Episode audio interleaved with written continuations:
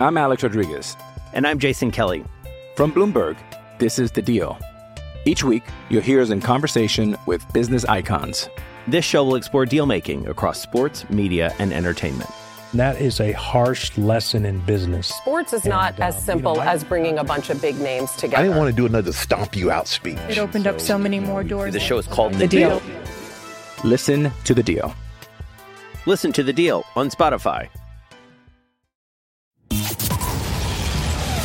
Welcome to Scuderia F1, the podcast that's always up to speed with the latest Formula One news. Follow us on Twitter at Scuderia F1 Pod and subscribe to the show on iTunes and Stitcher. Now, here are your hosts, Mark Daly and Kevin Laramee. Hey, everybody, what is up? Welcome back to the podcast that is always up to speed with Formula One here on the Overtime Media Network. I'm Mark Daly. I'm your host. It's Friday morning, and we're here doing what we always do on this uh, program, and that is talk Formula One. And it has been a bit of a, a weird time uh, as I've uh, been uh, in the studio to get the show done for, for today. I came in, sat down, and I noticed that there was a bunch of Windows up, uh, updates uh, pending to install on my computer. So I thought, well, I know that this uh, computer tends to run slow when it's downloading and installing. So I thought I'll just go and lie down, just chill on the couch for for a little while. It did it, it its thing. I completely fell asleep, and now I don't know where I am or what my my my name is. Thing is, I'm not a morning person, regardless what time I wake up, and naps uh, included. But I'll persevere. I'll manage, and we'll get through this uh, together. So I was just looking. Today is actually October 30th, 2020. My goodness, where's the time gone? We are now down to only two months left in 2020, and I, for one, cannot wait to, to see this uh, year come to an end. Uh, unfortunately, that doesn't mean that uh, COVID and all that is necessarily going to go away at the uh, at the turn of the new year on January 1st, but uh, you know, it's an opportunity to turn over a new leaf and uh, and start a fresh year, and uh, hopefully 2021 goes better. Anyways, we're not here to talk about that. Well. Actually, we kind of are. Before we get into the news itself uh, for this week, uh, some of the breaking news that came out uh, on, you know this week and on Thursday, uh, and we'll start with uh, George Russell, the, the the Williams driver. His personal trainer, Alex Casanovas, has been self isolating since Thursday and will have a, a COVID test at Friday outside of the paddock in Imola, and must actually return a negative test before he can actually enter the facility. So he's been showing mild respiratory symptoms uh, for COVID 19 in the last uh, couple of days. Uh, Russell and Cafano- uh, Casanovas have actually not been in, in contact uh, together since uh, they were at, at Portimao in Portugal for the Grand Prix last weekend, and they haven't seen each other since, since race day. Both of them have actually produced negative COVID tests since then.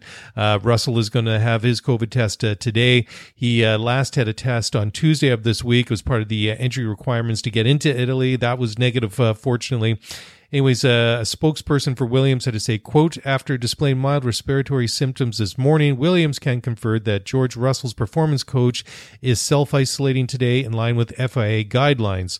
A COVID-19 test collected yesterday was negative. However, he will undergo further precautionary test again tomorrow outside the paddock before taking further directions from the FIA. He has not been in contact with George since race day in Portugal.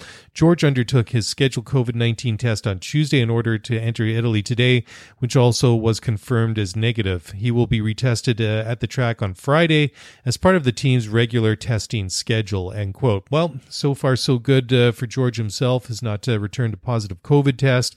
However, their reserve driver Jack Aitken is uh, going to be on site at the track uh, starting today, and he's actually been at a number of races this year just to support the team. Um, but well, we've seen that, that that reserve drivers have been needed. Obviously, we've seen uh, with with uh, Nico Hulkenberg and Racing Point. Uh, he's uh, filled in on several occasions uh, this year. So uh, the the thing is, part of the FIA uh, protocols, um, everyone that is going to be uh, attending the Grand Prix, from the mechanics to support personnel to the drivers, they have to have a regular screening for COVID nineteen. They take a test every five days at the events, as well as one within 24 hours of arriving at the race venue. So, uh, in alignment with the uh, FIA's COVID 19 protocols, that anyone who begins to suffer any COVID type symptoms while they're outside of the venue has to re- immediately report to the nearest uh, medical facility and get uh, guidance uh, from their team. And by, by this time, we all know that the the, the list of uh, potential COVID symptoms are pretty much like uh, the symptoms we see at this time of year when we have cold and flu season, anyways, and that includes fever, cough, shortness of breath, fatigue, headache, runny nose, sore throats, loss of sense of uh, taste or smell. Yeah, the, the last couple, skin rash or discoloration of fingers of toes, that's uh, a little bit uh, different, uh, but hopefully this is just a bit of a false alarm, and and George's performance coach Alex Cas Casanovas uh, is just uh, having a, a, mild illness, not COVID related, and uh, we we don't see that come up again. Unfortunately, we probably will. Also, uh, when it comes to the race uh, this weekend at uh, Imola, it's actually going to be uh, run uh, behind closed doors after all. Uh, they've been given permission about a month ago to sell up to 13,000 tickets and basically operate a, a VIP hospitality booth for local sponsors and guests and all these different things. this week, there was a decree, an order that was put out by Prime Minister Giuseppe Conte's office, ordering a bunch of new COVID 19 measures. So there, it includes uh, new restrictions on crowds at events, and more of the general type things, uh, such as closure of restaurants and cafes uh, across Italy from 6 p.m., et cetera, et cetera, et cetera.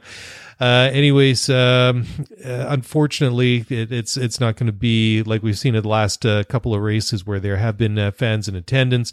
But it's interesting; they actually hadn't sold all of the thirteen thousand uh, tickets that were available. Uh, however, the race promoters were actually expecting maybe a bit of a run in the days coming up to the event because they felt like a lot of people were just sitting back and watching because of a case of um, a cancellation of the of the race itself, or maybe because of some uh, introduction of uh, crowd restrictions, which actually is a you know panned out uh, to be true. So a bit uh, disappointing, but uh, unfortunately, it's just the way things are right now. Okay, well, uh, moving ahead now, uh, the Formula One teams, uh, all 10 of them, have actually agreed in principle to a, a $30 million driver salary cap that's going to start in 2023. Um, so the, the numbers have actually not been uh, finalized. This is uh, just something that's been uh, thrown out there as part of a provisional plan. So it's it's it's going to be 30 million for the, the both drivers combined. So you could split it to a 20 and 10, 15 and 15, 1 and 29 or whatever it might be. So they also have plans to actually put a cap uh, on the combined salaries of the top three employees in the team, which is usually the technical director, the team principal, whatever. You know, there's uh, th- those sorts of people, those sorts of uh, uh titles. So it's uh, it's part of this uh, ongoing theme or effort that we've seen in Formula One over the past uh, several months to really curb the spending and tighten it up. Uh, because, I mean, they're going to be in uncertain times, as uh, we all are, as uh, we deal with the economic uh, repercussions of the, the, the, global pandemic. And they, they really feel that income streams in the sport are going to be uh, affected for a number of years to come. So, what we do know is the $145 million budget cap that's coming in next year, and that's going to be on a, a decreasing scale for the next couple of years thereafter. And uh, the the driver salaries and the top employees uh, cap uh, that's that's a bit of a well that's that's not going to be included in the, the, the budget cap for next year. But the teams have accepted that there actually should be some restrictions on that. So they uh, discussed it and uh, and voted at it uh, at a meeting of the F1 Commission on Monday, and it was actually backed by all the the, the team principals from the the ten Formula One teams. So the the details, of course, will have to be agreed upon before it actually gets ratified uh, eventually uh, by the World Motorsport uh, Council. So, anyways, uh, interesting uh, to see that that these sort of things are, are, still ongoing, and I think I think it's actually a, a very responsible thing to do, and I, I really think it's a, as I said a couple of times on, the show since we've seen these measures be discussed and introduced in Formula One.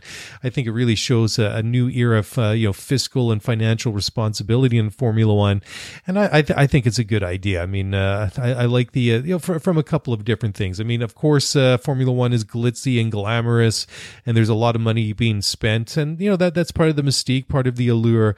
But uh, uh, I don't think uh, when it comes to spending on, on cars and development and all that uh, for, for, the teams, I don't think there should be unlimited budgets. I think that um, I well, I'm hoping that the this new uh, you know budget cap will uh, promote some sort of uh, you know parity within the sport that will close the gaps uh, in performance between the you know the, the, haves and the have-nots. Of course, you can have uh, all the money in the world or or not. It really comes down to how wisely you spend it and, and what you do with it to, to really make it uh, effective. So, of course, if you if you have a lot of money, I mean, you can do more things with it. But certainly, I think the teams that are able to be a little bit more flexible, that are able to do more maybe with less. Those are the teams that uh, that are uh, going to be the ones uh, to to look for. Anyways, uh, moving along to the next uh, and uh, well, we're kind of sticking with these uh, sort of uh, behind the scenes things. Uh, the Formula One is looking at a 23 race season for 2021, which is uh, pretty cool. I mean, obviously, we are all disappointed we didn't get the full 22 races we'd been uh, hoping for this year. Of course, the pandemic uh, screwed all of that up, and uh, you know, fortunately, we came back with uh, with the 17 race uh, season, which I still think is an amazing compromise and and and and rescue of the the season. But I'm surprised that that they've already gone ahead and planned the schedule for next year, which of course they have to. But still, with all the uh, the uncertainty, you know, they're still looking at a 23 race season, and they have said in the past that they actually think that they could uh, run up to 25 races uh, for for an entire Formula One season, which is a lot of races. I mean, you, you basically think we're racing, uh, you know, for for half of the weekends out of the year. I mean, 52 races in the, or sorry, 52 weeks in a year, 25 races. I mean, it's great for people like us that love uh, Formula One. We love to sit down uh, as many weekends out of the year to watch uh, our, our, favorite sports, but uh, it certainly uh, would put a lot of strain on the teams. And that's why I thought uh, that number of 23 for 2021 was was quite surprising, considering all the uncertainty and all the things going on, on around the world. But as we've seen, I mean, um, the FIA has put a pretty effective COVID protocols into the, the, the the Formula One bubble. I mean, obviously obviously it has not been without uh, challenges. They, they they knew that that was uh, going to happen, but it seems that uh, the issues that we've seen when uh, Perez uh, tested positive, and then the the fallout from Stroll testing positive, and some of the personnel at Mercedes, it's it's it seems to have worked, and that's why I think it's it's pretty impressive to to get where we are since we started at the beginning of July in Austria to where we are right now, back in Europe at um, in, in Imola, to to to you know to get as far as we are in the season, I think is uh, really, really impressive. But still, it, it is interesting that uh, that they are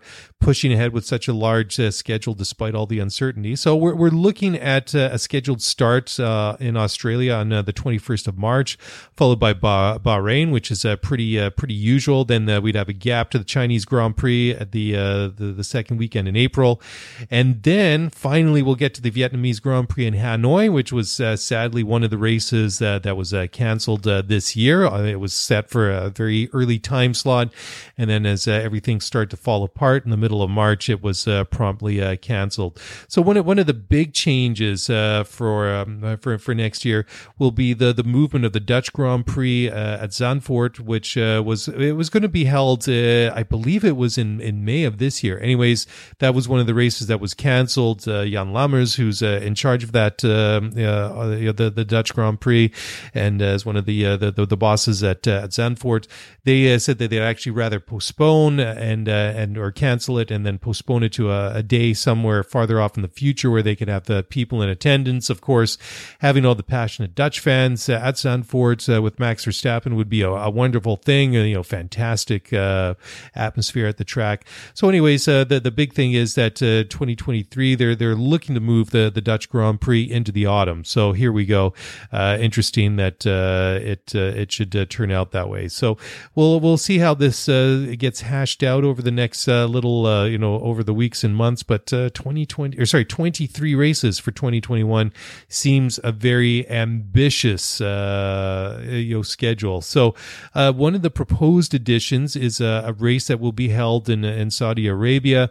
Of course, that's causing a little bit of a controversy, and Amnesty International has warned of what they've called sports washing if Formula One actually has um, a race in Saudi Arabia, uh, to, uh, basically um, overlooking, I guess, the, the, the the human rights um, uh, problems that they have there, and uh, they are uh, hoping to uh, get um, uh, a race, a street race in the, the city of Jeddah, which is, uh, like I said, it's on the provisional schedule that was given out to the team bosses at the the F1 committee commission meeting of Monday this the, the, this week. So yeah, that that is a problematic in, in, many ways, and Amnesty is they've really campaigned against human rights violations in Saudi Arabia, and and well, actually they they made that link that that Saudi Arabia has to, to, to. So we'll, we'll see. Um, it sounds like Formula One wants to do this, but um, who knows how it turns out, uh, especially if there are uh, other implications, other things uh, uh, to look at. Okay, so we're going to look at, uh, well, actually, before we do that, uh, we're coming up on a break here, so I'm just going to hold off on the next story but before we do that, I want to talk to you guys once more about my bookie because between the NFL, college ball, Major League Baseball, if it's still on, I mean, of course, the Dodgers won it all uh, just a couple of days ago. There's still no shortage of uh, games to watch, and with thousands of lines available on all your favorite sports and events, you can turn your game day into payday with my bookie. So if you're the type of guy who likes to back the big favorites, consider putting a couple in a parlay for a much bigger payout. Not only do parlays make meaningless games exciting, but more importantly, they give you the chance to turn ordinary bets into a real moneymaker. And don't forget the underdogs. They have a ton of value. The thing about the NFL is that underdogs are never really dogs on Sunday, and every team truly has a chance to win, and you do too game spreads, championship futures, and player prop bets. It's never too late to get in on the action and start turning your sports knowledge into actual cash in your wallet. So sign up at MyBookie, and when you do, use my special promo code OVERTIME to claim a deposit match dollar for dollar all the way up to a thousand bucks. It's a special bonus designed to give you a little help and a head start on your winning season. That's promo code OVERTIME for you to claim your bonus when you make your first deposit. Stacked UFC cards, presidential prop bets, all the major sports, and more. Sign up today to begin your w- winning season exclusively at MyBookie. All right. Well, welcome back to the show. And, well, let's uh, take a look at what else is in the, the, the Formula One world this week. And, uh, well, we don't, we haven't talked uh, very often about uh, racing points uh, in the last little while, but uh, Mercedes is actually going to become the second largest shareholder in Aston Martin. And this is in parallel with a, an increased level of technical cooperation between the two car marques. And this is really, really interesting. I mean, despite all the things that have been happening, happening around the world with COVID and everything uh, like that, and the and and uh, the, the, the financial and economic uh, repercussions.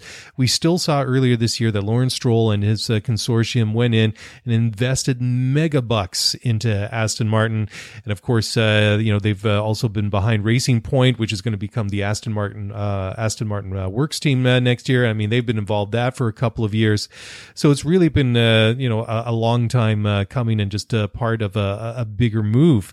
And it is uh, really, really uh, interesting to, uh, to see that. So Mercedes is actually going to increase their stake in the company up to 20% and also provide uh, uh, what Aston Martin is calling uh, an access to a range of world class technologies, including powertrain architecture for conventional hybrid and electric vehicles and future oriented electric electronic architecture for all product launches through 2027.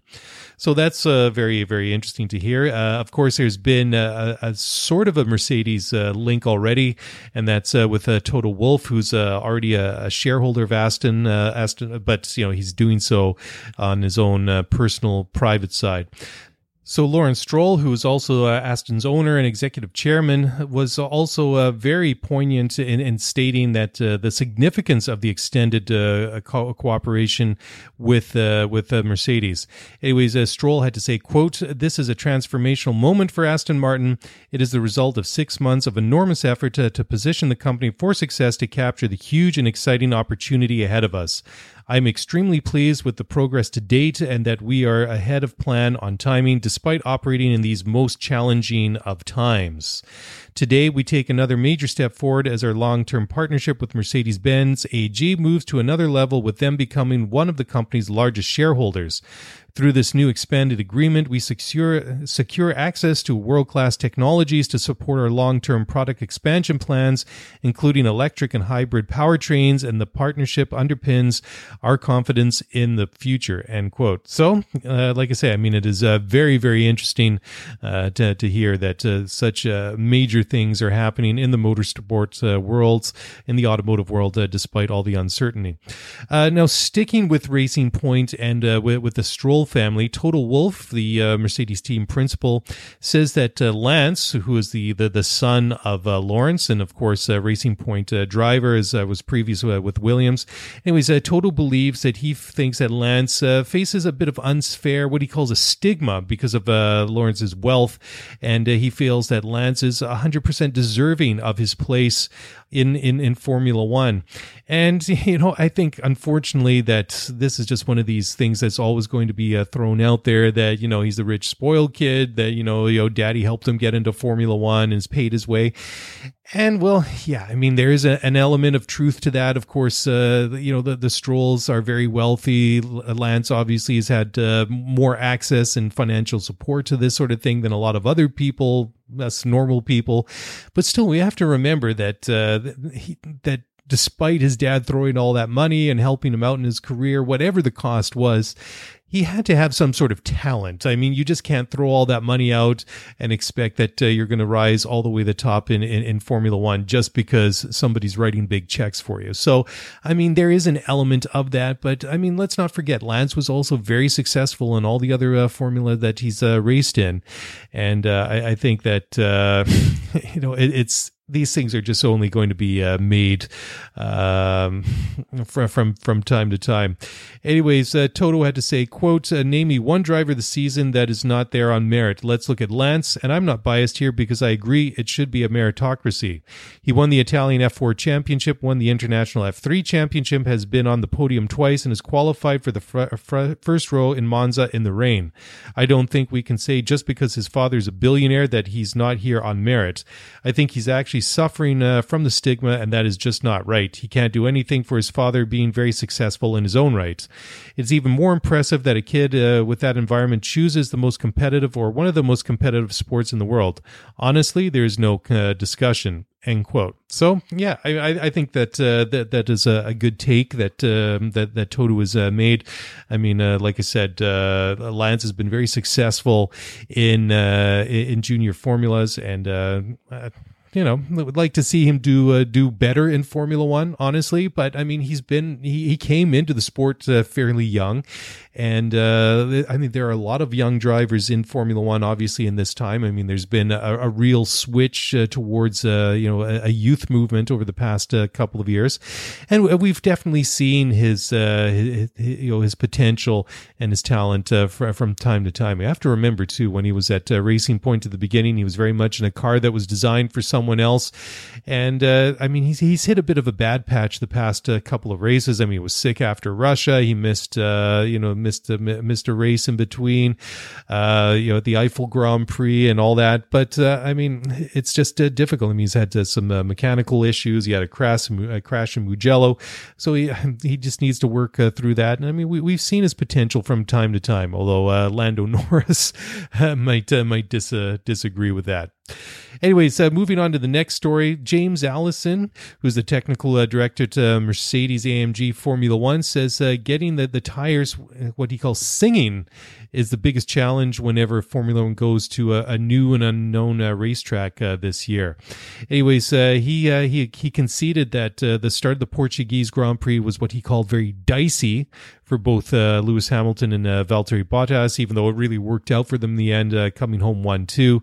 Uh, anyways, uh, James had to say, quote, going to a new track increases the workload and it adds uh, a layer of uncertainty to us because we don't have a long checklist of all the things that might have gone wrong at that track in the past, and we don't have a detailed knowledge of the way in which the car is going to behave, but we still have pretty good simulation tools.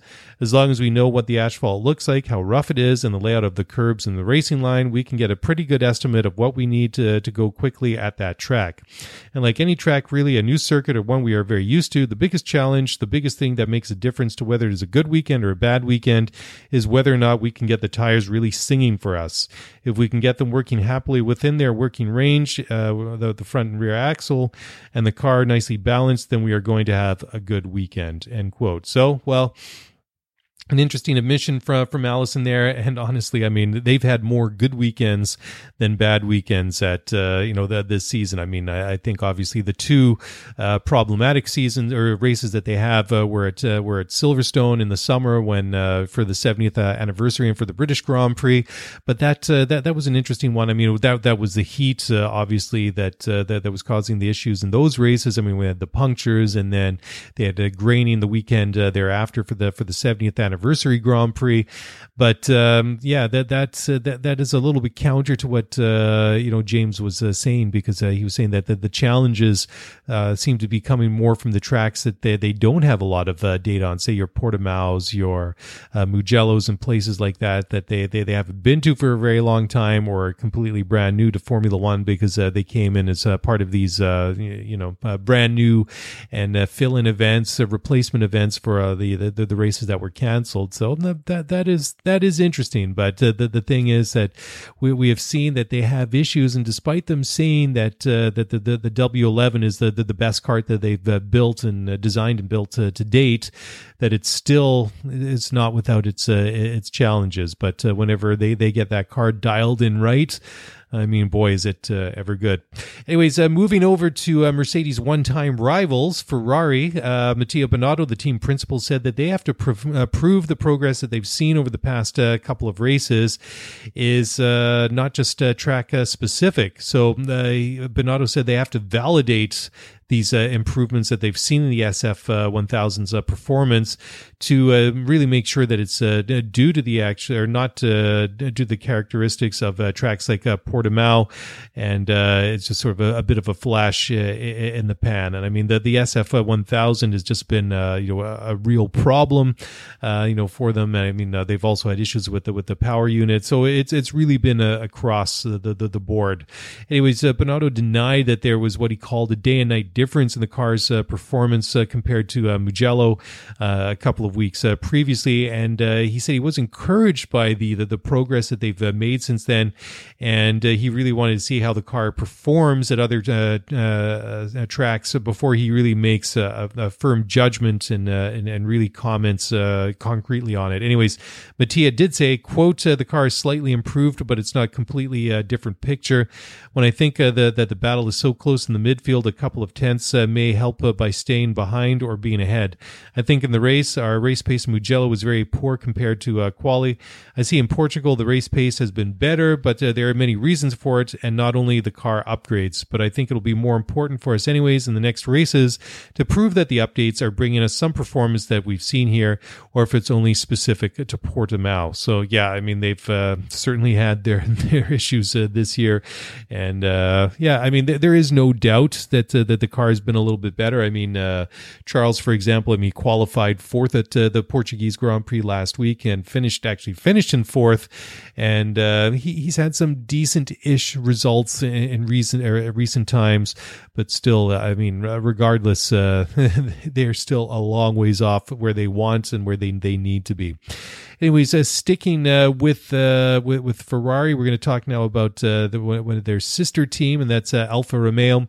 And uh, Alfa and Sauber have uh, decided to extend the the naming uh, deal that they have uh, together for at least another year into 2021, and that has only just been confirmed this the, the, just late this week. So they actually got together for the first time in 2018 when it was under what was it Sauber Alfa Romeo. Last year was the first full year as Alpha Alfa again uh, for for this year, and uh, it's good to see. I mean, it, it's it's a good mark to see in Formula One, and uh, it is good that uh, that they're going to be uh, staying in at, at, least name wise for at least one more year. team principal Fred Vasseur had to say, "quote The extension of our relationship with Alfa Romeo is a true statement of intent from both parties. In Sauber, Alfa Romeo found a committed, performance-driven partner to which they could entrust their brand. We are honored to carry the heritage and past success of Alfa Romeo in our name. Both parties always intended for this relationship to bear fruit in the long term. We have laid some solid foundations in the last three seasons, and we aim to reap the rewards of this work in 2021 and beyond end quote. So we'll wait and see. I mean, uh, this year they seem to be struggling a little bit, but I don't think that's uh, entirely all uh, on them. I mean, you, you just look at uh, the, the, the issues that uh, Ferrari are having and also Haas, all the Ferrari powered cars clearly are at a disadvantage to uh, all the other teams that are either running Mercedes or Renault power or Honda. I mean, there, there's four engine manufacturers in, in Formula One at the, at the moment and clearly out of the four engines available, the the, the Ferrari has uh, some uh, some issues uh, compared to, uh, to the others. Anyways, uh, let's talk now about Renault. Uh, they yes, they are still around, and what they called strange Portugal form will help them understand a bit of a, a step back.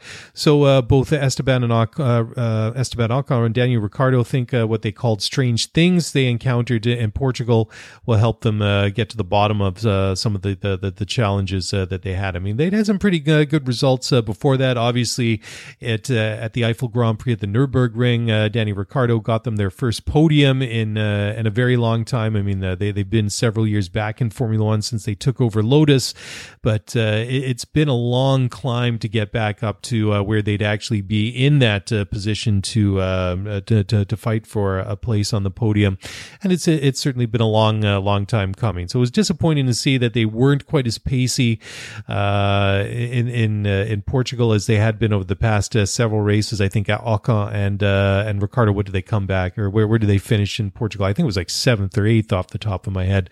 So uh, you know, disappointing uh, to see them uh, stumble backwards. So obviously a little bit of work to do, and uh, hopefully they get that uh, sorted out. Anyways, uh, time for a quick break here on the Overtime Media Network. Don't go away. We'll be back in just a moment. Passion, drive and patience. The formula for winning championships is also what keeps your ride or die alive.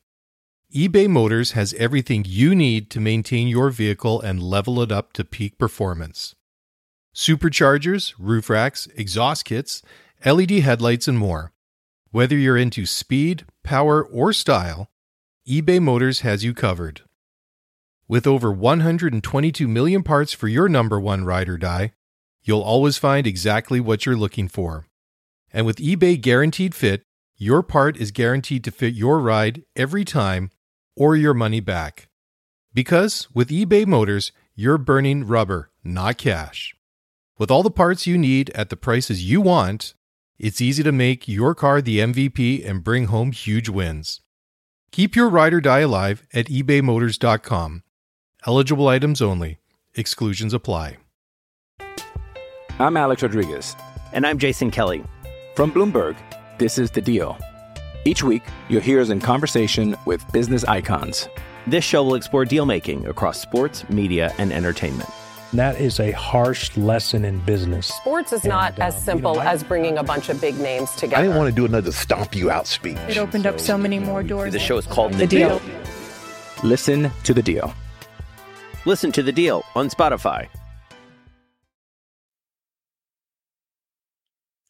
All right. Well, welcome back to the show. And sticking with some of the midfield teams, uh, Alpha Tauri has com- uh, confirmed uh, this week that they are going to retain Pierre Gasly for 2021.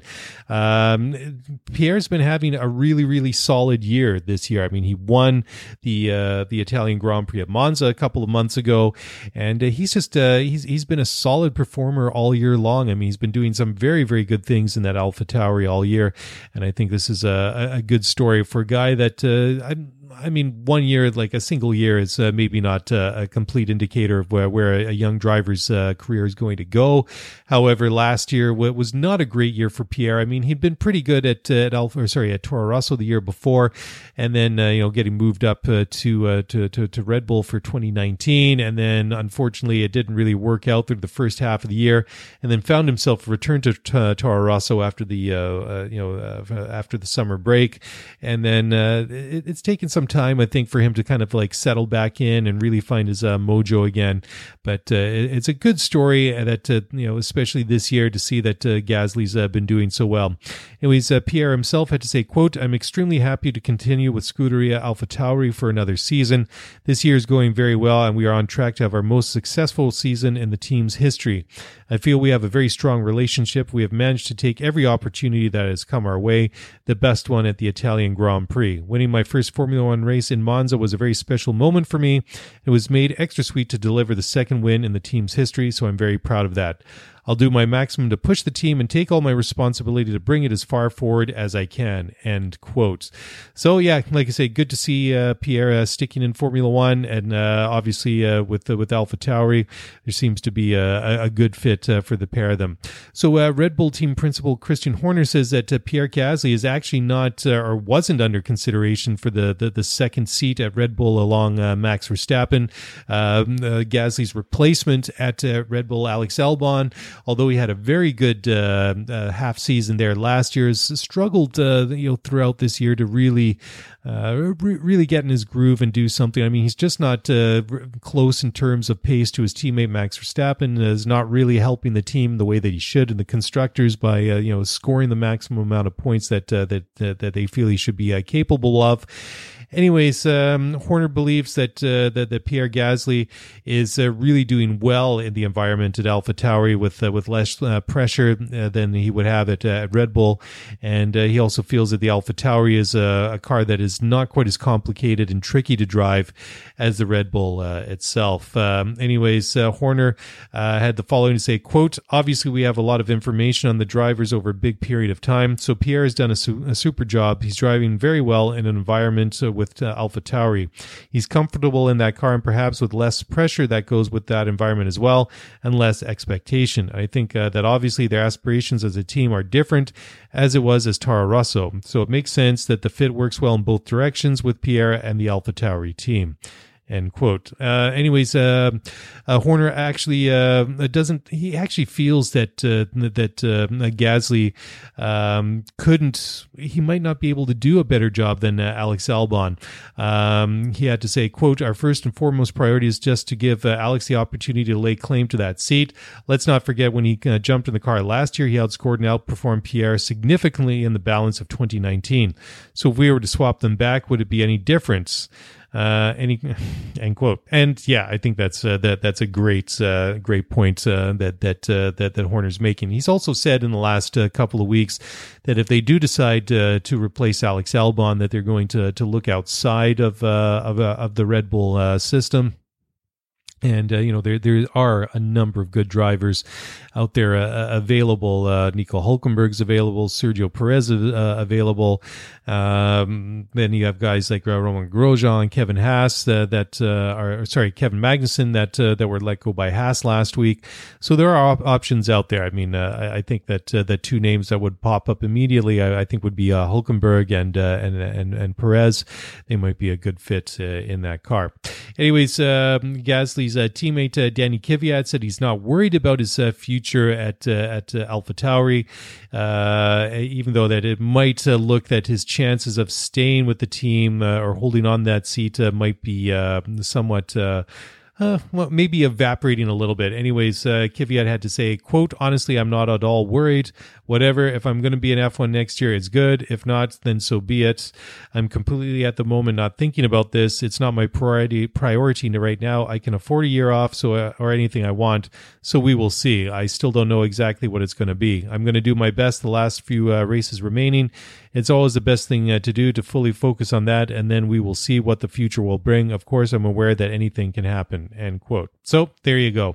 Uh, again, I guess it uh, depends uh, who they want to get in that car. If they've got other drivers in the system that they they, they feel that uh, should be there, and uh, we'll see whether or not uh, Danny Kvyat uh, sticks with Alpha Tauri for 2021.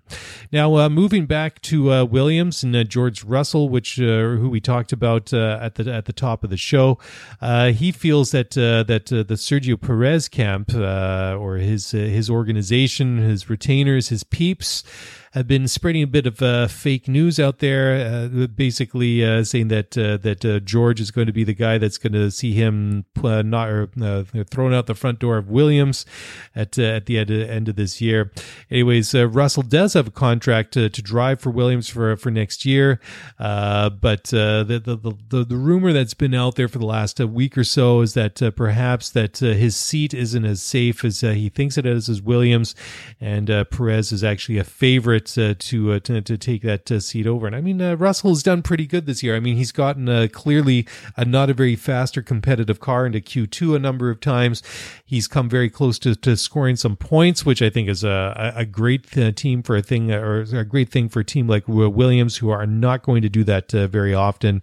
So I think it's it, it's interesting that it's being thrown out there that that that you know he's going to be replaced. So, anyways, George had to say, "quote I think all this speculation is probably being fed by the Perez camp, who are trying to apply pressure on the other teams further down the grid, potentially uh, for a Red Bull seat. That's my view on it. I've got a contract. I've got nothing to worry about, and I'm just here focusing on my job. End quote. So that's interesting that uh, that uh, perhaps uh, he thinks it's a, a, bit of propaganda by Sergio Perez's management team to maybe make it sound like you know there, there's desire for him to go somewhere else, but you know specifically to.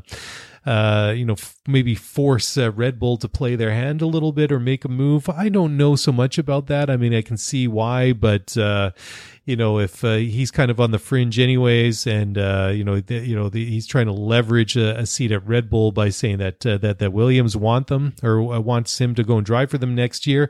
I'm sure if he's not really under consideration for uh, for, for, for Red Bull, then they'd be just like, okay, well, fine, we're we're not going to give you a, a, drive for next year anyway. So if Williams are offering you a seat, then, then go for it. So I mean, they could always call his uh, bluff as well.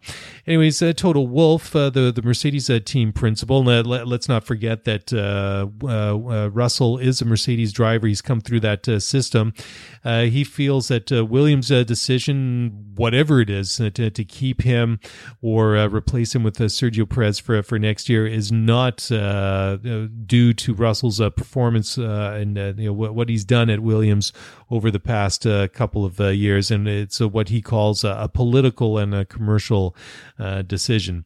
Anyways, uh, what, what, Toto had specifically to say was, quote, George has proven that he deserves to be in Formula One. Today, again, he was running solid in the midfield. I don't think the decision comes down to his driving skills. It's probably an overall political decision and a commercial decision. It's up to the owner of Williams to decide where they want to help with the team. We have good respect of the independence of Williams and the decision making progress. I think he is in a good position, end quote. So we'll see. Uh, we'll see what happens. Uh, whether or not he sticks. Uh, Toto did say they say that if um, George does lose his uh, race seat at Williams for 2021, he would be uh, put through what he calls mega testing program with uh, Mercedes next year. he would revert back to being their reserve driver, but he still thinks that that George, you know, he's very confident that he's going to be in, in Formula One next year.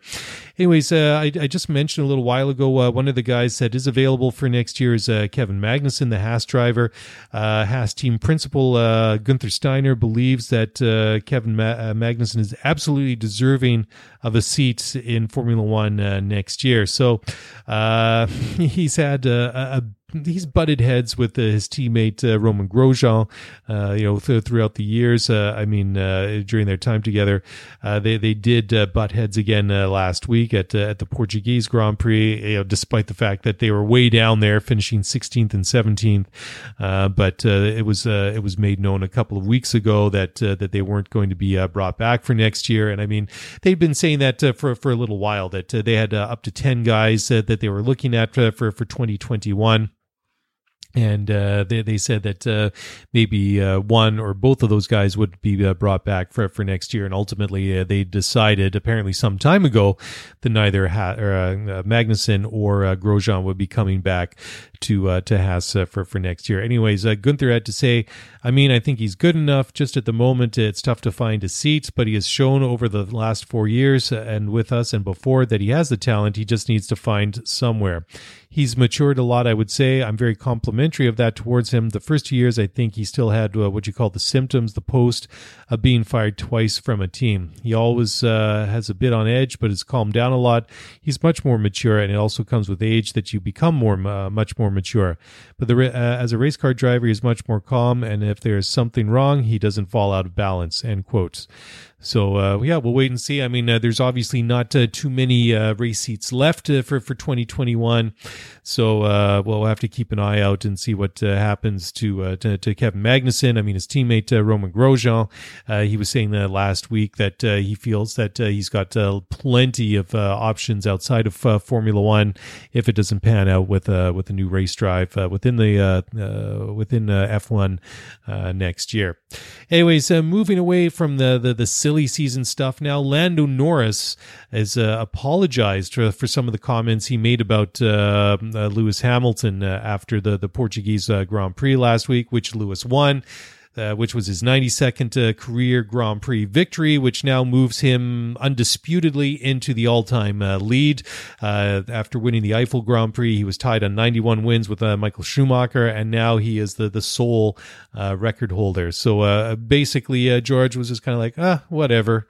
That's uh, basically uh, it's, you know, the way that it, uh, it came across after the, the, the Portuguese Grand Prix uh, last week. Anyways, uh, George actually did make a, a statement. he tweeted it out, which is so very um, well. I guess Twitter isn't very 2020, but certainly is a thing that people do nowadays.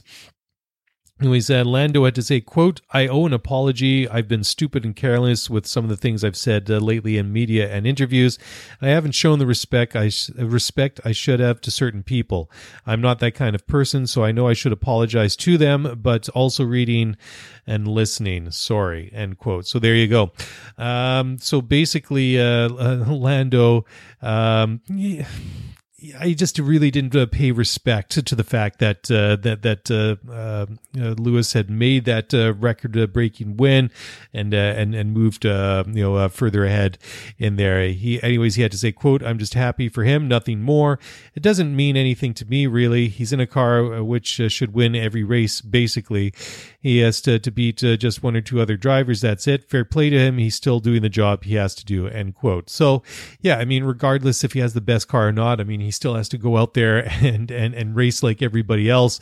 It's just that uh, he's got better equipment to, to, to to do so. I mean, the fact is that uh, Lewis is the, the, the best driver in the best car, and you, you get a combination of like uh, Lewis Hamilton and, uh, and, and Mercedes. I mean, uh, obviously, uh, good things are going to happen, and we've seen that demonstrated. So I, I mean, it comes off of a, a, bit off the cuff, a little bit kind of. Um, it does come off dis, disrespectful. So you know, I I, I like Lando Norris. I, th- I think he's obviously he's, he's, a good driver, so I'm glad that he uh, he, he stood up and uh, you know made the admission and said the uh, the, the, the right thing. Um, anyways, uh, Toto Wolff uh, says that uh, he knows what the, the the big difference in Hamilton's approach uh, this year that has really given him an extra edge in, in 2020. I mean, as if he doesn't, uh, you know, ha- have enough of an edge on, on things uh, as it is. Um, anyways, uh, he believes it's down to uh, what he calls an evolution into Lewis's approach to, to, to race weekends uh, this year. Anyways, Toto Wolff had to say, quote, 92 race wins. Who would have thought that when we embarked on this project in 2013? It's almost a surreal amount of wins. It's his absolute passion, energy, everything that he puts into the sport and the talent, the ability. He's just standing out. End quote. So yeah, that that is very very true. Toto did go on to say, "quote I think it's uh, almost what I've seen uh, this year for the first time. It's that he ramps up his uh, weekend. There's a lot of reflection, a lot of learning, understanding the tires for the race, and yeah, he's just sitting comfortable. And I believe uh, at the beginning in Portugal, and once the first laps were done, he just ramped it up, and then he had an unbelievable pace." End quote. Yeah, he absolutely did. When Lewis got into the groove, when he was really comfortable, he just uh, was was absolutely uh, flying. I mean he was just uh, un, uh, unmatchable.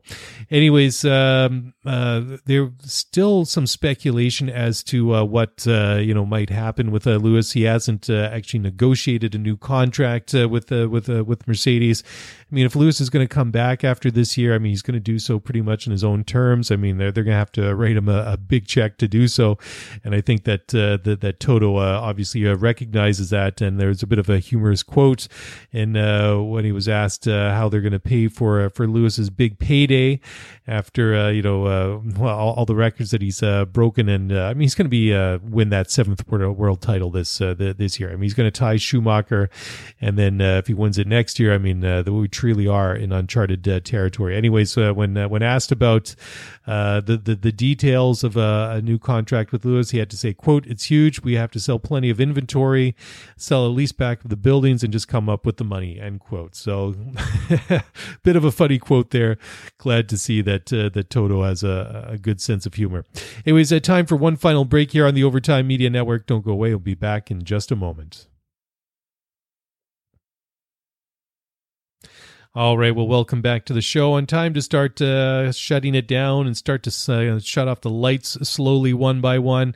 Of course, this weekend uh, we are going back to Imola, the Autodromo Internazionale Enzo e Dino Ferrari. I apologize to my Italian friends for butchering your language so badly. But uh, yes, the San Marino Grand Prix goes at Imola this week. Uh, it was cool to see it uh, a, a month or so ago, the World Cycling Championships, uh, that uh, they they used a part of the track for, for, for the road race portion. It was and it was, it was really really cool to see. Anyways, great to get back there with Formula One, first time since 2006. First time that uh, we saw the San Marino Grand Prix goes all the way back to 1981. So, I mean, they had a really, really uh, long run, but I mean, it's been almost 15 years since uh, we've been there. Uh, Michael Schumacher holds the record with seven victories at uh, Imola. Uh, the most wins uh, by a constructor are Williams and Ferrari, who both have eight wins apiece.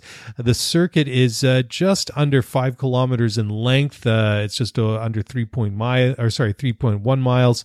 A total race distance of three hundred oh seven point two kilometers, or one hundred ninety one point zero two miles going to be a 62 lap uh, race. The last time that they were there in 2006, so I, I think we're almost guaranteed we're going to see uh, lap records and all that uh, set the, the, this weekend. Anyways, uh, the pole position was uh, set by Michael Schumacher. Michael Schumacher that year. Uh, pole time was a 122.795. the the fastest lap of the race was set by Fernando Alonso in the the the, the Renault, and Fernando's fastest lap was a 124.569. The podium back in 2006 uh, was an interesting one. Michael Schumacher in the Ferrari, Fernando Alonso in the, the Renault, and Juan Pablo Montoya in the McLaren Mercedes. So those were your top three uh, drivers on the podium uh, that year. And of course, uh, it's got a bit of a, a, dark history, that track. I mean, if you go back to 1994 uh, and the tragic events that we saw that race weekend, when we saw Roland Ratzenberger killed uh, during qualifying and uh, Ayrton Senna killed uh, during the race was uh, really um, the, the saddest of uh, circumstances. You know, there was uh, you know a number of years ago, and I've got I've got the DVD upstairs, so I mean that uh, just goes to prove uh, how long this one's uh, been out. Uh, but that that that documentary Senna that that came out, it's been on Netflix. It's been able you've been able to stream it in other places subsequently. I mean, absolutely fantastic documentary film about the the lives and life and times of Ayrton Senna. But I've never been able to watch the the the, the whole thing. I, I remember watching that live, and I just remember remember just uh, the, the the the bad vibe that we had to begin with after you know Ratzenberger was killed on the Saturday, and then just watching the race itself and the incident at uh, Tamburello where then uh, where Senna had his uh, his accident, and uh, it, it really left a mark. I, have I've never been able to go back and and watch that uh, that movie. I get to the part where it gets to Imola, and um, I, have just never been able to, uh, to, to push through and watch the the, the, the whole thing. But uh, anyways, hoping for a, a, good race, a safe race on Sunday. I was looking at the the the, the weather report uh, report a little bit uh, earlier for the forecast on Sunday. So if you look at about you know early to mid afternoon, we're looking at about 65 degrees Fahrenheit or about 18 degrees centigrade. looking at you know fairly gentle winds of about uh, five uh, mi- uh, miles per hour, um, you know, or eight kilometers an hour. Not uh, not a lot. Although last week I thought it was interesting at uh, at Portimao, the, the, the drivers were talking about the strong winds, and uh, on the graphic on the television feed said that the the, the wind was coming from the north northeast at about 11 kilometers or about six and a half miles per per hour. And uh, I thought, wow, that doesn't really seem like. I mean, it's not like 60 miles an hour, 100 kilometer an hour winds. Uh, you know, uh, I mean, you know, six and a half miles an hour, 11 kilometers an hour, whatever it is. It seems to me to be a bit of a, a gentle breeze. But I guess these uh, cars are just really that uh, that that sensitive. So uh, there's a very little chance of a precipitation forecast calling for 10% chance of rain on Sunday and uh, and a relative humidity of uh, 81 degrees. So we'll wait and see how it uh, turns out.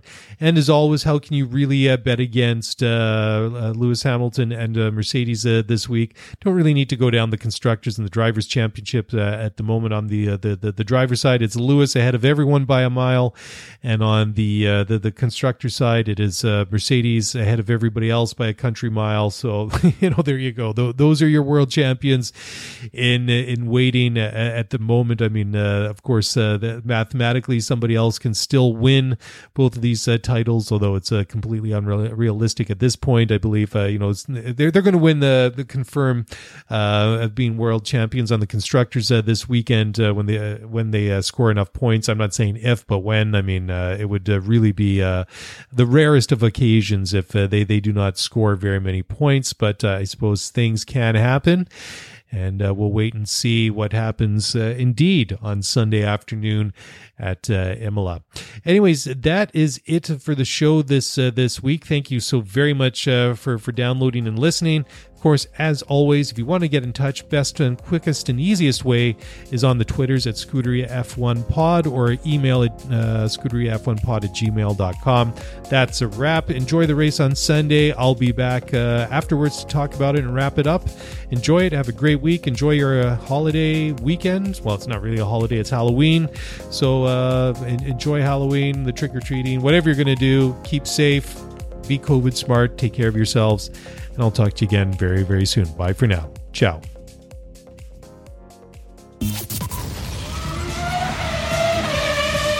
Thanks for listening to the Scuderia F1 podcast. If you want to get the show notes for this episode, then head over to ScuderiaF1pod.com. Want to get in touch with us? Then email us at ScuderiaF1pod at gmail.com.